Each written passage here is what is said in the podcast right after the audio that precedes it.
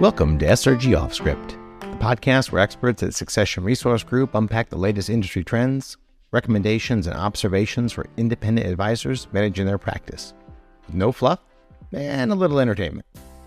In each episode, we'll discuss ways in which you can understand and leverage the value of your business, grow your business through M&A, but also through an optimized organizational structure, improve and protect your business to create a sustainable enterprise that can hopefully outlast you, and lastly, preparing for eventual retirement and how to maximize that result.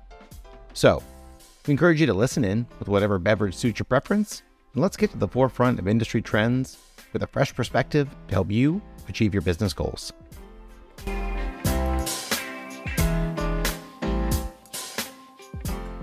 What was it your mother used to say? If you're going to do something, do it right. Well, succession planning is no exception. And David Grau does this for a living, so he knows what can happen if you don't think it through. I'm Patrice Socorro. David, let's start with a basic question. What is succession planning really? I mean, is it like a financial plan? Is it a contract, a spreadsheet? Well, of course, you open with a big one. So a good place to start. And, you know, frankly, from a conceptual perspective, I think it's a topic that the industry, all of us as business owners, frankly, struggle with a little bit. So let's make it easy. We'll tackle it in incremental parts. So let's start with what it isn't. So it isn't, to your point, it's not a contract. It's not a spreadsheet. It's not really even a written document. And keep in mind, I mean, these are critical things. We provide these to our clients for a fee, but they're not the actual succession plan. These are supporting elements. It's kind of the supporting cast, if you will. Succession planning, I mean, really at its core, it's about being able to tell your clients, employees, family, all those stakeholders, what happens to the business when you've retired. So I guess in general, I mean, I'd say it's probably more of a mindset or frame of mind. To start thinking long-term, the vision for the business, knowing that someday you won't be at the helm. I mean, really, that's it. But 2.0 version of succession planning, I mean, that's more kind of cool. It's about creating something sustainable, something that can continue to grow when you're slowing down, retiring. And honestly, in an industry full of professional planners, I think when you can make succession planning less about retirement and more about creating a sustainable organization, that's kind of interesting, especially in an industry where so many advisors tell me they're going to die at their desk. They love what they do. You know, it's not that they actually want to die working. I mean, maybe a few of them, but not most of them. It's that they love what they do. They make a good income and they're not ready to retire. And so they view this as sort of this analog thing. And again, to me, that succession planning, I put the emphasis on the P word, the planning part of it.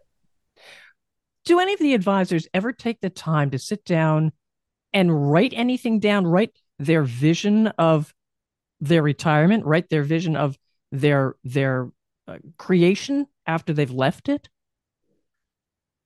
Honestly, so few do, but I would tell you, I mean, it's a big part of why we continue to try to help beat this drum. I mean, selfishly, obviously, would love to work with the entire industry to solve these problems because it's good for the business, it's good for the clients, it's obviously good for Succession Resource Group.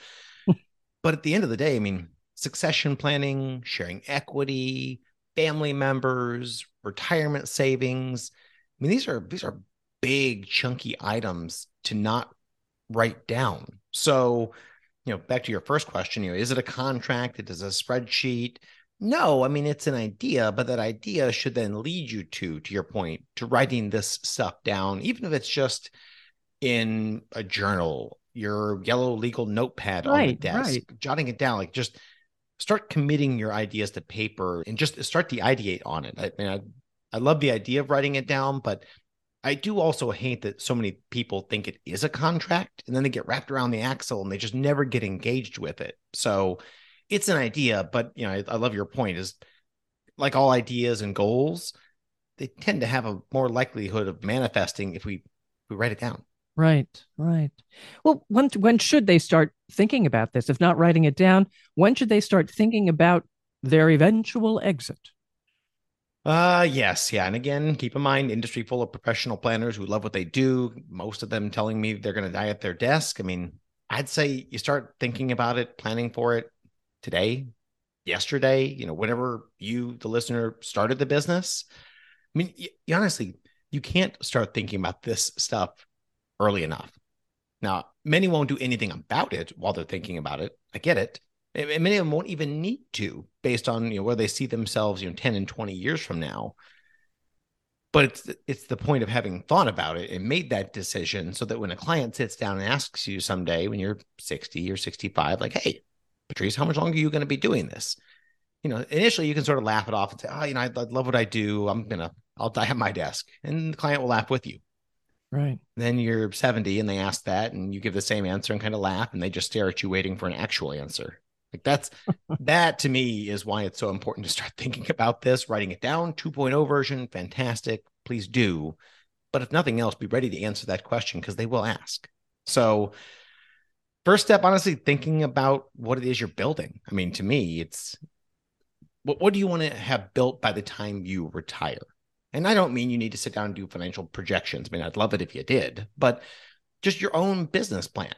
If your goal is to build a great, just wickedly efficient lifestyle business without all the complications of a big team, you probably really only need to start seriously thinking about it 3 to 5 years before you want to retire. But I would still start tracking my value annually. I'd start looking at my P&L a little bit closer, a little bit more consistently, maybe quarterly, if nothing else. Just basically build something that somebody else would be excited about taking over. Right. If you're the empire builder, building the ensemble, big true team, probably start the formal succession planning process 7 to 10 years before the founder or founders want to retire.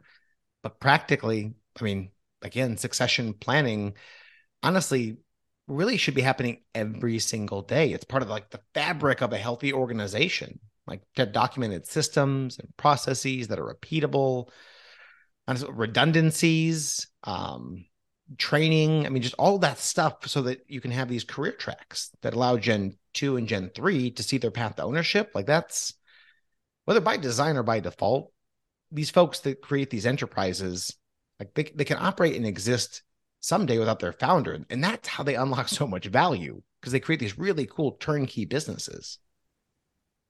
Well, that brings up another question. And you're talking Gen 2, Gen 3. I'm assuming they are internal. Is it in my best interest as the founder to go internally for a succession plan, or should I look outside for a third-party sale?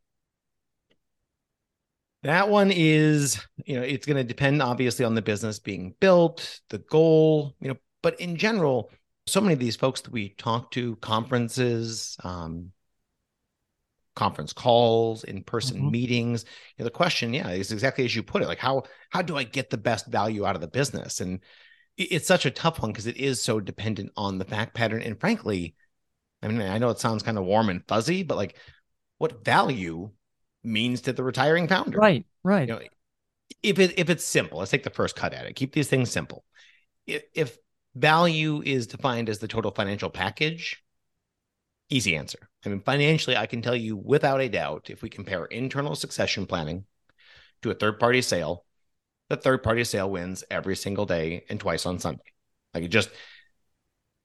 There's no way you can compare the two from a purely financial perspective, but value can also mean a lot of other things. How do I maintain control until I'm ready to give up and retire?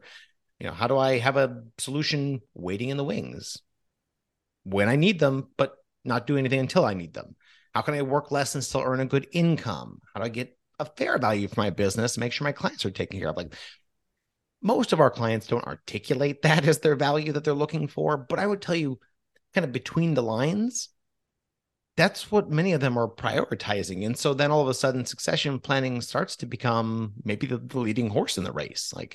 But it's never done for the best value, but it can allow you to still extract a fair value.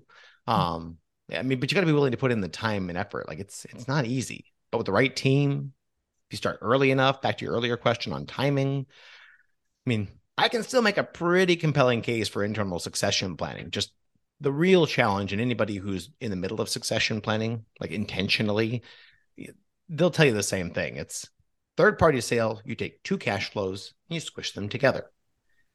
A succession plan, you take one cash flow that has been used for all these years to pay the salaries, the lease, keep the lights on, butts in seats, and grow it. Mm-hmm. And now we're going to add to that list, trying to help facilitate and finance succession. That's just, it's a lot to ask of one cash flow. So it can be doable, but we just have to sort of redefine, or at least define, what value means to the founder. Speaking of value, outside parties, are these industry aggregators we've been hearing about, are they really paying these numbers, these multiples we're hearing? I mean, yeah, yes is the short answer, but yes and no is the mixed answer. And frankly, I think your subconscious, aggregators is probably not too far off the mark. They've created a lot of fervor around the M&A subject. And for that, I thank them, because this is just, it's a topic that in a graying industry that works with retirees, like we need to do a better job as an industry of doing succession planning, because it kills me to watch the brain drain of, folks who have built a business over 20 or 30 years, got to know their clients, the products, the markets, and then they sell the business. They get a great value, but they retire and they're gone in 12 months. Like, you cannot tell me they unlocked 20 or 30 years worth of knowledge about any of those things in 6 to 12 months, while also introducing all the clients to their successor. So I do thank them for that. They do provide a really strong value to the right people. What people don't always understand is that, especially when you look at these private equity backed aggregators, they know it, but they don't associate it in this context. Like, private equity, when they make an investment, they expect a strong financial return, right? I mean, these are not like buy and hold investors, and they want a strong financial return, usually quickly. So when I see these advisors we talk to that are reading these articles and thinking like, I got to get big enough to sell to these aggregators who will just write these huge checks. These firms do this for a living. They have gotten somebody else to give them their money to go do more of this. And they're really good at it. They don't have a habit of overpaying. And if you felt like you got overpaid, you just need to probably look a little bit closer. I'm not going to say it doesn't happen, because for the right business, for other buyers, it can be really tough to compete with these aggregators for the right businesses. But it's just important to understand what it is these firms are actually looking for. Like, they're not trying to buy a job. They don't want to buy your book of business and take it over, and then you retire and exit stage left. And unless you happen to be located near one of their existing hubs, then maybe if you've got a large enough enterprise, they'll still do it. But they want to buy a turnkey business. So do they pay these high multiples? Yeah. For the right businesses. The problem is they'll send out letters, emails to everybody, and then everyone gets excited that they're paying 10, 12 times earnings. Well, they're paying that for firms that actually have a business, number one, which is not most advisors. Most advisors have a really good lifestyle business. So they will pay good values. You just have to make sure you position your business correctly, that you sort of line up with them, and that your business is prepared. So if you have an interest in talking to these types of buyers, again, they're really experienced. They've done this before. Let our team help you. Like, aside from deciding to start your business, deciding to sell it is probably the other biggest decision that you'll make. And these firms can be a tremendous value for the industry if the stars align and everything is lined up and you're ready to deal with it. Now, we talked in a previous episode about the importance of valuation. And this just brings this home. You've got to make sure you understand what you have. How often should you be doing that? Yeah, you're asking a barber if you need a haircut. We do valuations. We do sell them, full disclosure. But I would tell you the same answer, honestly. Even if you just take the industry average multiples that we publish twice a year, we do it in January and July every year. Just our observations, wisdom of the crowd, what's happening out there in the M&A market. Either do a valuation or take those average multiples and do it every single year. Put it on your personal balance sheet. I cannot stress that one enough. You may never do anything. You might actually be the advisor who he or she dies at the desk because you love what you do. You don't have to work that hard. I get it. But still do the valuation. It's no different in my mind than knowing the value of your home. Patrice, you ever been on Redfin or Zillow or gotten the emails about the value of your house? Yes, yes. Exactly. Like, we've all done it. And we all generally know, even though we're not necessarily selling our house, like I know if I go hire somebody to renovate the back deck or to go redo the kitchen, like A, quality of living improved, not a bad thing. Someday, even if I die, kids inherit the house, I want to pass on something that has value to them. And so the business is the same thing to me. Value the business annually and you will build a better business. It will be more valuable. But frankly, just like renovating the kitchen, it'll also be nicer to live in the meantime. So I think there's just, there is no downside to valuing the business on an annual basis. It used to be expensive. I get it. Like you were going to pay $15,000 or $20,000 every year to value the business, unless you had a really big enterprise. But now, I mean, there's firms like ours that can do it for $1,000. Like you can fit that in the budget. You've gone through some really a good list of best practices, but let's look at the dark side. What are things that people should not do? Well, yeah, there's lots of best practices and we'll continue to pontificate on those. But yeah, things to just avoid doing at any cost. We run into this a lot because we do expert witness litigation support, and it's a painful process every single time when we have to do it. But you do learn stuff that we can share with our clients to try to help avoid. So I'll hit three quick ones. If you're doing any kind of internal succession planning, 1, don't overpromise. 2, whatever you promise, write it down.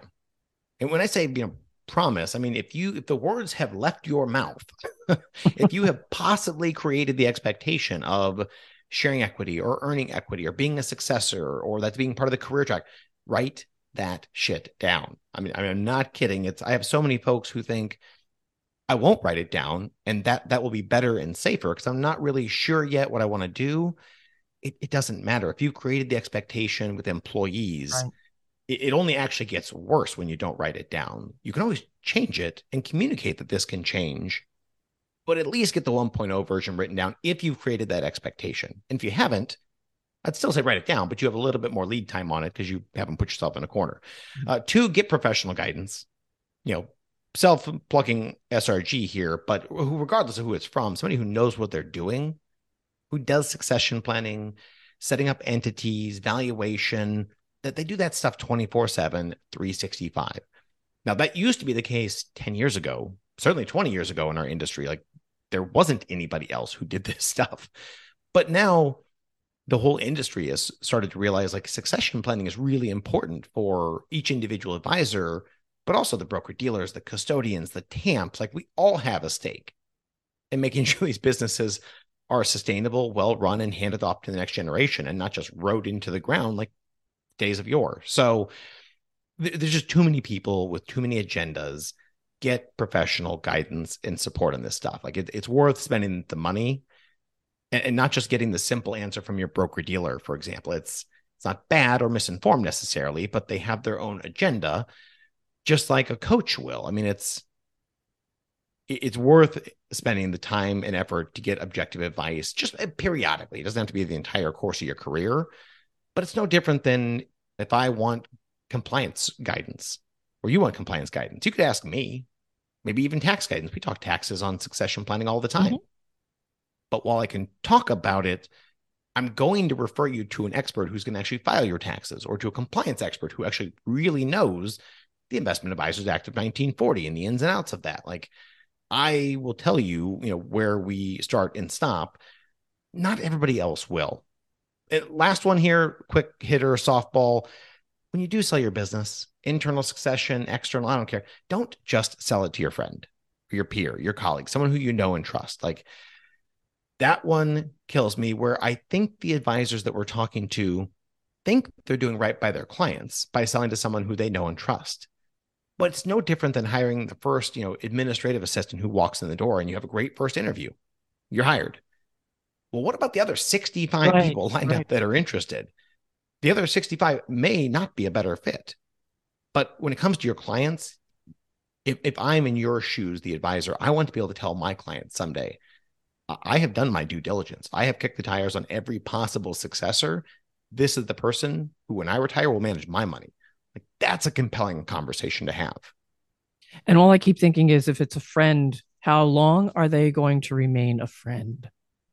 Yeah. And that's the hard part is, honestly, Patrice, we work on these deals a lot. I mean, I tell you, probably 80% of the transactions we work on, and we'll work on probably close to 200 a year, 80% of them are between two peers, two friends, really? Two colleagues. Really? And I would tell you, they remain friends, colleagues, even after the deal's over. Awesome. But that's mostly because the founder made a whole bunch of concessions to help get that deal done. Like, they have a name for those kinds of friends. And I won't say it on this podcast, but we know who we're talking about. Oh, gotcha. Gotcha.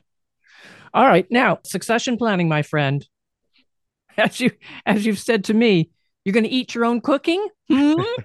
What are you doing? What are you doing?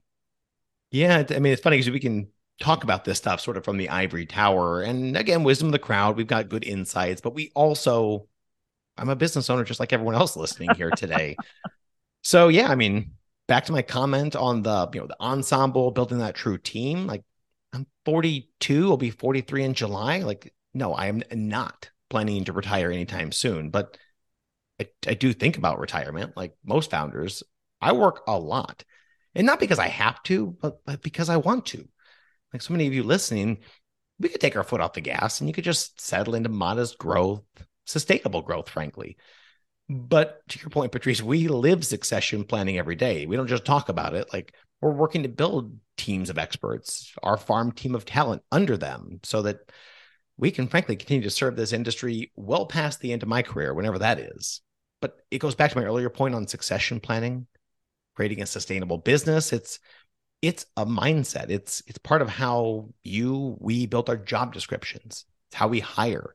It's literally woven into the career paths and the people that you bring on. Like, you're more selective about them when you're keeping your eye on the exit door someday, even if it's 20 years out there, when you know this person could be part of my long-term succession plan or training my long-term successor. Like, you're going to be a lot more intentional about these things. And the best part is, like, for those of you trying to build these types of teams, like, even if you miss the mark, the mere aspiration and effort of you trying to build this, you will have created something with tremendous value. And that's not a bad consolation prize in my mind. That's fantastic. I love the thought of the long range vision, someone coming through that door. This could be the one to succeed me. That's a fantastic way to look at it. Well, David, how can advisors reach you to share some of this wisdom? As always, on our website, successionresource.com, mainly because we post our blog articles there. There's a chat to get connected with our team, schedule time with any of our professionals, including myself. So it's always a good place to go. And then LinkedIn. Honestly, our team is really good about putting even bits and pieces of amazing podcasts like this up there. So we just try to keep beating this drum, disseminate this information, because I fully acknowledge those of you listening. I mean, many of you will be in growth mode. Succession planning couldn't be further off in your mind, but we're going to keep being, that Jiminy Cricket on your shoulder, trying to keep reminding you about this subject, whether it's on LinkedIn, our website, or at conferences. You'll hear from us. All right. Be sure to follow this podcast. That way you will know when a new episode is ready for you. Share with others, including those in your business circle, and contact David if you have questions or topics you'd like him to tackle. Thanks for being with us. And that concludes another episode of SRG Off Script. We hope you found this episode both interesting and valuable. We encourage you to check out our website at successionresource.com, or of course, connect with us on social for the latest happenings at SRG. If you just can't get enough of SRG Off Script, we invite you to join our monthly Q&A webinar, SRG Off Script Live, where we address your questions sparked by the latest podcast topic. Finally, if you enjoyed today's episode as much as we did recording it, please leave us a review and tell your industry friends about us. Your support helps us continue to bring you the best content possible. The information covered and posted represents the views and opinions of the guest and not necessarily represent the views or opinions of Succession Resource Group. The content has been made available for informational and educational purposes only. The content is not intended to be a substitute for professional advice. Always seek the advice of an expert with any questions you may have. As always, we at SRG stand ready to help when you're ready.